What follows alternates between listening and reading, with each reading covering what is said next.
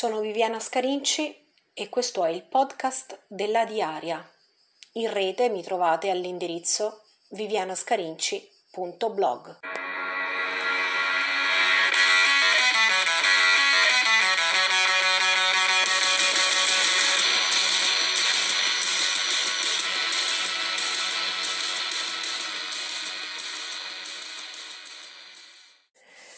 Questa terza puntata della seconda stagione della Diaria ha un carattere diverso dalle due precedenti. Non si tratta di un'intervista. La protagonista è Maria Teresa Carbone, giornalista, traduttrice, curatrice di contenuti culturali e multimediali, poeta e molto altro. Ho chiesto a Maria Teresa un racconto che a partire dal suo essere poeta potesse essere dipanato nell'illustrazione delle molte pratiche culturali che negli anni l'hanno vista coinvolta. La rivista Alfabeta 2, la traduzione con uno speciale focus sul suo lavoro su Le dotte puttane di Virginie Despont, recentemente pubblicato da Fandango, fino al podcast Alfabeto Italiano che ha prodotto per il Ministero degli Affari Esteri, senza dimenticare la curatela del libro Che ci faccio qui, scrittrici e scrittori nell'era della postfotografia. Maria Teresa Carbone, tutte queste pratiche culturali così fervide nella loro complessità racchiudono per così dire un'essenza poetica forte radicata dentro un corredo ideale e materiale che forse è sostenuto, correggimi se sbaglio, da un ruolo fondamentale che ricopre la poesia nel tuo quotidiano. Il tuo ultimo libro di poesia, Calendiario, pubblicato da Aragno, già dal titolo sembra indicare proprio questo, no? Prima di tutto grazie per questa domanda così ricca e complessa. Cerco di chiarire meglio il rapporto tra eh, la, la, scrittura della, del, del, mio libro calendario e eh, inserirla in, in, sullo sfondo anche delle altre attività. Io ho iniziato a scrivere poesia molto tardi rispetto a quello che accade di solito. Non ho scritto poesia né durante l'adolescenza né nei primi anni come succede di solito ho cominciato a 40 anni eh, all'interno di una situazione particolare. Eh, Nanni Balestrini, scrittore, poeta, grande organizzatore culturale che avevo conosciuto eh, nella seconda metà degli anni 90, mi ha chiesto di partecipare all'organizzazione di un festival, Roma Poesia, ehm, che era stato ideato da Franca Rovigatti e, co- e con eh, Balestrini e Rovigatti io ho curato alcune, set- eh, alcune eh, annate, alcune edizioni del festival.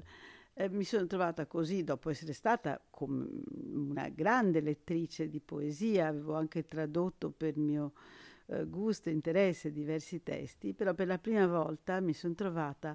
eh, confrontata per un certo periodo dell'anno con eh, la frequentazione quotidiana di testi e soprattutto di poeti eh, che leggevano i loro testi, poeti che venivano da tutte le parti del mondo.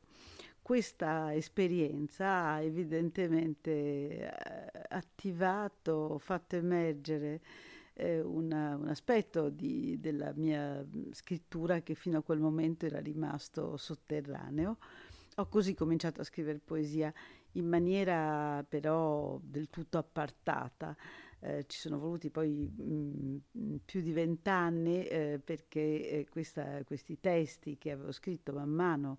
eh, appunto in una mm, dimensione di quotidianità, emergessero nel libro che è stato pubblicato da Ragno nel 2020. Diciamo che appunto questo Festival Roma Poesia Ehm, e, e, le esperienze che mi, ha, che mi, ha, dato questa frequentazione sono state per me eh, molto importanti. Eh,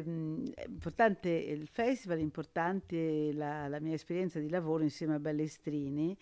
perché oltre al festival vorrei citare eh, altre esperienze eh, prima di arrivare a Alfabeta 2. Eh, un sito internet nato nel 1999 e poi chiuso nel 2004 che ha preso mh, diversi nomi, RaiSat Zoom, poi Rai Libro, poi Zoom, eh, un sito decisamente avveniristico per quei tempi perché eh, aveva come sottotitolo la prima televisione in rete, eh, questo in un tempo in cui eh, di video eh, in internet, perlomeno in Italia, ma anche fuori se ne vedevano pochissimi. Noi proponevamo, nonostante la difficoltà, quel tempo di connessione, eh, appunto dei video, degli audio, anche molti testi di poesia, ma non solo. Eh, un'altra esperienza che vorrei ricordare, che è stata anche quella importante, diciamo, per la mia scrittura e anche in genere per la mia attività culturale, è stato sempre con Balestrini eh, un uh, programma televisivo eh, per un canale che eh, allora era indipendente, Cult Network Italia. O, questo mh, mm, programma si intitolava Mille Piani, un un nome preso da Deleuze, che però eh, dà conto anche questo di questa molteplicità di livelli su cui noi eh, ci muovevamo. E infine eh, nel 2010 eh, rinasce Alfabeta, anzi nasce Alfabeta 2. il 2 non è soltanto un tentativo di differenziare dall'esperienza della rivista eh, degli anni 80, una rivista molto nota in Italia negli anni Ottanta, ma anche segnarne una differenza sostanziale. Eh, L'Alfabeta, rivista cartacea degli anni Ottanta, aveva come sottotitolo eh, rivista mensile di intervento di, di, mh, mensile di informazione culturale, ehm, mentre Alfabeta 2 eh, aveva come sottotitolo eh, mensile, poi rivista di intervento culturale. Questo perché si è pensato appunto negli anni a partire dal 2010 che non bastasse informare, bisognava intervenire. Quindi il taglio dell'alfabeta 2, eh, quella rinata nel 2010 per impulso di Nanni Balestrini, di Andrea Cortellessa e poi anche mio, era quello di eh, rispondere in maniera puntuale a, a, alla situazione politica in cui ci si trovava.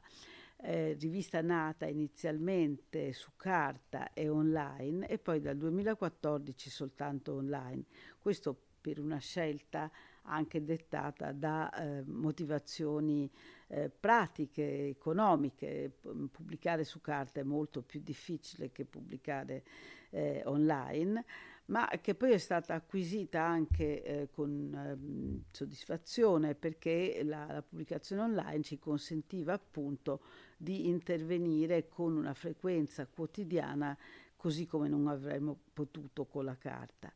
Eh, gli anni di eh, Alfabeta 2 eh, sono stati anni mh, direi eccitanti per la quantità di ehm, di relazioni, di, di, proposte che arrivavano, che venivano vagliate giorno dopo giorno. Eh, credo che abbiamo pubblicato dei testi molto importanti, molto importanti rispetto al, al periodo. Ehm, l'esperienza di Alfabeta 2 si è poi chiusa nel 2019 in, eh, in seguito alla morte di Nanni Balestrini. In realtà anche qui eh, hanno, sono, hanno, influito sulla decisione di chiudere la rivista eh, fattori di tipo pratico, concreto, legati appunto alla morte di Balestrini. Ehm, ma eh, la, la, rivista rimane eh, purtroppo non visibile in rete nella stessa forma eh, che aveva avuto in quegli anni, ma all'interno di un grande sito che si chiama Internet Archive, è comunque possibile eh, ritrovare i materiali che sono stati pubblicati su Alfabeta e che eh, descrivono appunto questo tentativo eh, quotidiano eh, di eh, rispondere alle sollecitazioni de- della vita, dei fatti che accadevano. Ecco, in, parallelo a questo c'era, per quello che riguarda me, eh, questa scrittura poetica che ha poi portato alla pubblicazione del libro Calendario, dove appunto viene sottolineata con forza l'idea di una, di una sequenza temporale legata al flusso della vita quotidiana. Il libro è diviso in due parti, una appunto calendario che è una scelta delle poesie che avevo scritto negli anni precedenti, eh, che eh, segue questo flusso, si ricollega anche ai fatti come dire, concreti della mia vita, il rapporto con i figli, il rapporto con l'amato cane, anche eh, con altre persone, il, gli accidenti che accadono, eh, e una sezione mh, intitolata eh, Cinque quarti, un, un poemetto in cui eh, lo spunto è sempre questa quotidianità, ma eh, riorganizzata eh, in una um, sequenza invece più teorica, eh, in cinque parti, una dedicata, dedicata in, eh, in, ordine al corpo, allo spazio, al tempo, alla parola e infine eh, il quinto, il quinto quarto è l'eccedenza, quello che, che sfugge alle definizioni. Ecco, eh, due, in realtà sono esperienze diverse quelle eh, fatte con alfabeta, con Roma Poesia, con i, il Raisa Zoom e, e Mille Piani, però si sono eh, almeno per quello che mi riguarda, nutrite a vicenda. Nel, quello che, che, a mano a mano ascoltavo, sentivo, imparavo, scrivevo, poi eh, in, in, modo magari a volte non appariscente, eh, riecheggiava anche nella, eh, nella, nei, nei, testi che, che scrivevo. Passiamo alla traduzione. Eh, io ho tradotto nell'arco degli anni tanti libri, alcuni libri che mi sembrano molto importanti. Il primo libro che ho tradotto, Lo schermo velato di Vito Russo, all'inizio degli anni Ottanta, era dedicato al cinema omosessuale negli Stati Uniti ed è stato un libro importante per la comunità gay anche italiana.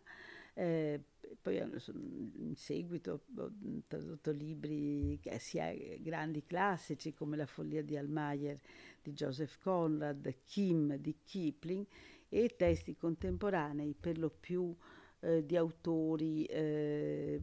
autori di lingua inglese, di lingua francese e molte volte, non dico per lo più, eh, di provenienza africana. Questo rispecchia un'altra mia esperienza. Io ho vissuto due anni in Mauritania e in quegli anni ho cominciato a leggere eh, autori eh, provenienti da diverse aree dell'Africa. Questo ha poi, eh, si è poi anche appunto riverberato nella traduzione. Arrivando alle Dotte Puttane, eh, un libro che il secondo libro di Virginie Despentes, eh, pubblicato in Francia nel 1999, in Italia da Fanucci nel 2002 e adesso eh, ripubblicato da Fandango che sta eh, proponendo eh, le opere, tutta l'opera di Virginie Despentes, autrice ehm, a quel tempo provocatoria, eh, eccentrica, poi è diventata nel corso degli anni sempre più importante nel panorama letterario francese, ha fatto parte per qualche tempo dell'Accademia, eh, dell'Accademia poi ne è uscita, eh, i suoi libri sono stati sempre più letti, eh, il più recente Cherconard è eh, la, considerato il libro più importante della Rentrée 2022. Eh, rileggendo eh, Le Sciences Savantes, questo è il titolo francese di delle dotte puttane in vista della ripubblicazione da Fandango, eh, l'ho trovato un libro eh, strutturato con intelligenza, è una sorta di noir ehm, dove comunque si ritrovano i temi che poi attraversano la scrittura di Virginie Despentes, eh, diciamo la ribellione al, alla, agli stereotipi, eh, il rapporto con la sessualità, eh, la marginalità. eh, è un libro per certi versi invecchiato perché descrive un ambiente, quello dei peep show, eh, che adesso, soprattutto per via della rete, è praticamente estinto. In questo è anche un libro interessante, dico invecchiato perché appunto è un, ambiente che adesso non, non, esiste, sarebbe comunque da descrivere in modo del tutto diverso, ma, ehm, ma interessante anche per questo. Ehm, resta però appunto un libro che, che apporta fortemente il segno dell'autrice dal punto di vista della traduzione, a suo tempo ehm, aveva, era stata una traduzione complessa eh, perché eh, il linguaggio scelto da Virginie Despentes per questo libro, ma anche per il precedente Besmois, Scopami e poi per i successivi, è un linguaggio che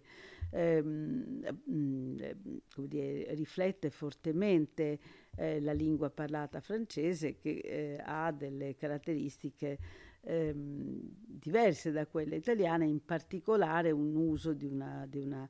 di una, di, una pratica, eh, il verlan, eh, che è una parola eh, intraducibile in italiano, eh, in, in, Francia, eh, all'interno della, de, della, comunità giovanile, di certe comunità, diciamo, parallele, eh, sì, c'è la, l'abitudine, c'è stata e c'è ancora, ma forse c'è stata più di quanto sia adesso, di eh, rovesciare le parole, di eh, ehm, eh,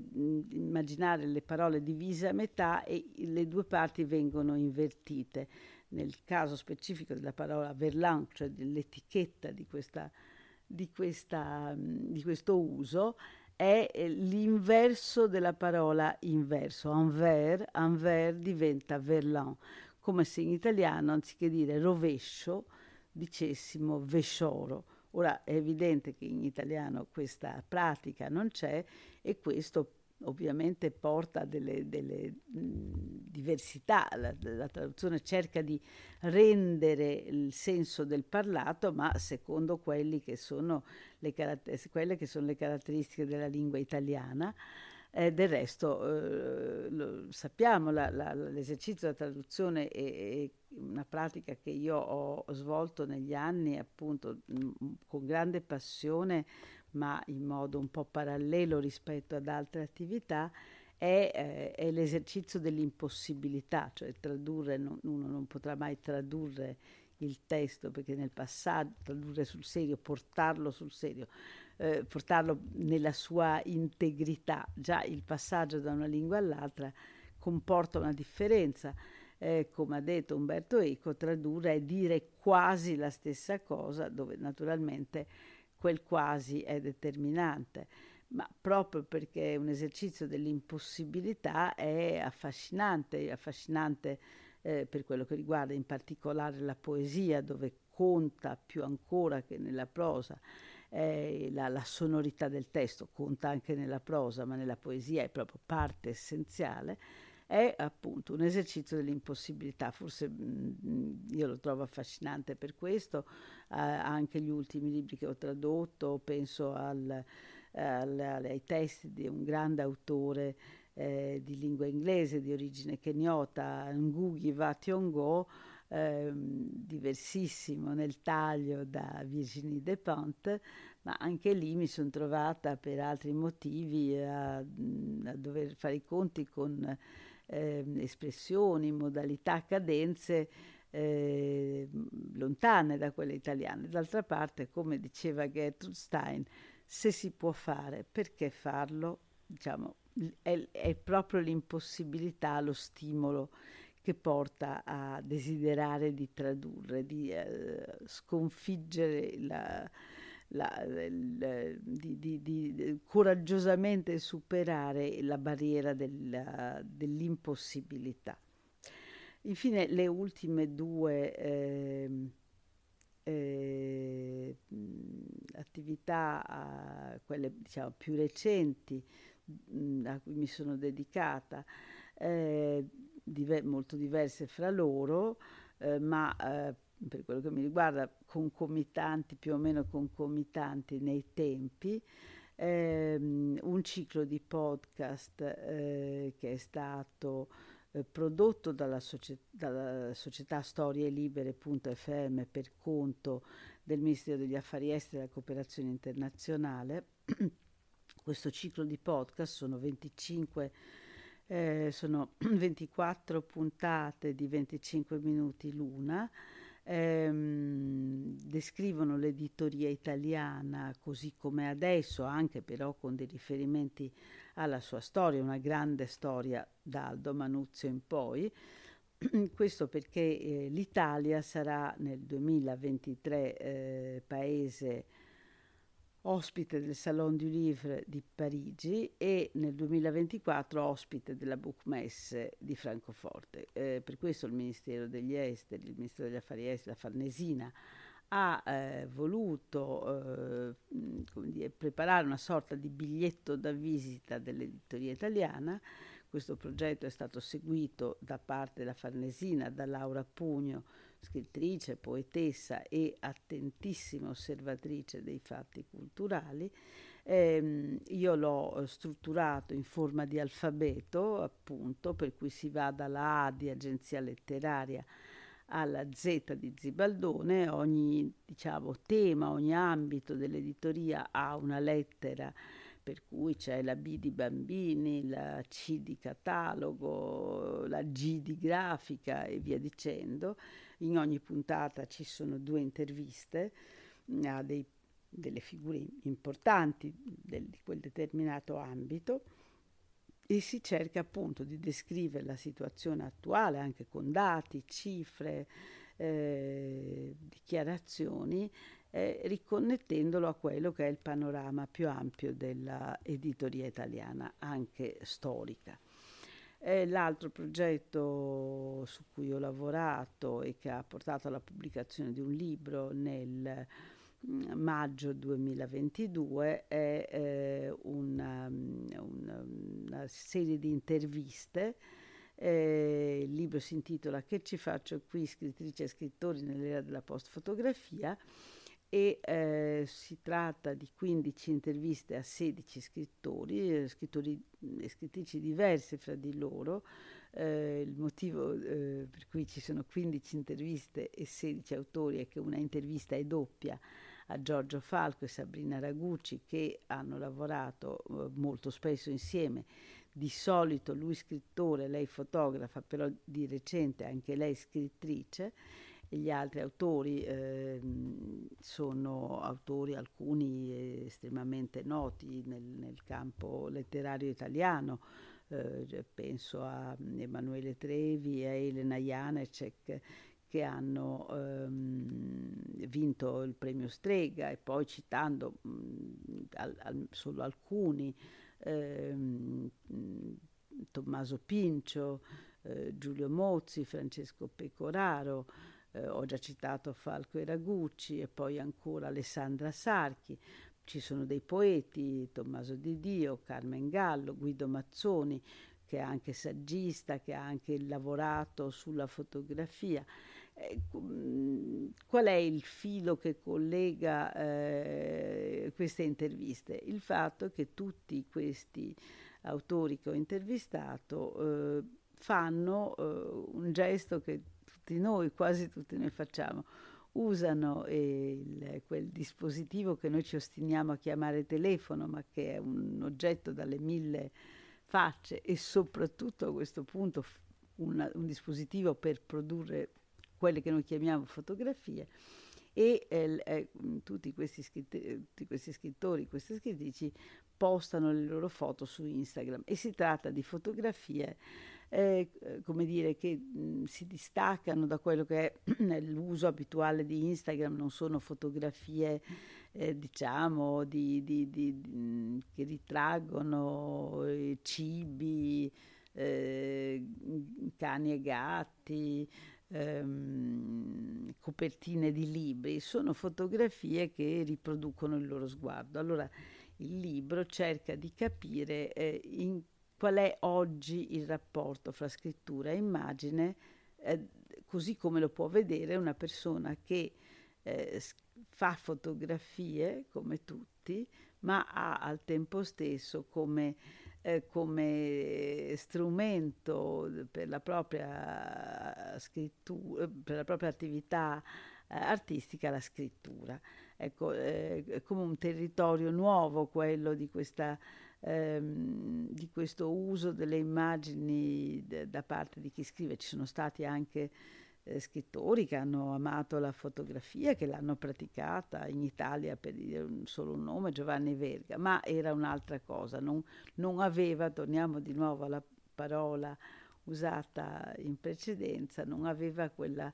quella consuetudine quotidiana che invece ha oggi eh, la fotografia. Ecco, quello che mi interessava era esplorare questa novità. Allora, eh, alfabeto italiano e eh, il libro che ci faccio qui sono naturalmente due cose molto diverse e per il taglio e perché in un caso si tratta di un lavoro eh, diciamo costruito sulla base di una in seguito a una committenza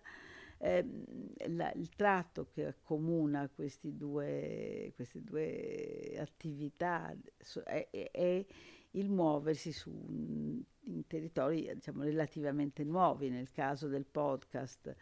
eh, è eh, la, la, una modalità di, di eh, trasmissione che passa attraverso eh, le orecchie, attraverso la, l'audio, che poi in sé non è una novità, anzi eh, la, la storia letteraria comincia con, le, con dei grandi poemi che sono soltanto cantati e non letti per lo più, ma eh, che adesso però la tecnologia re,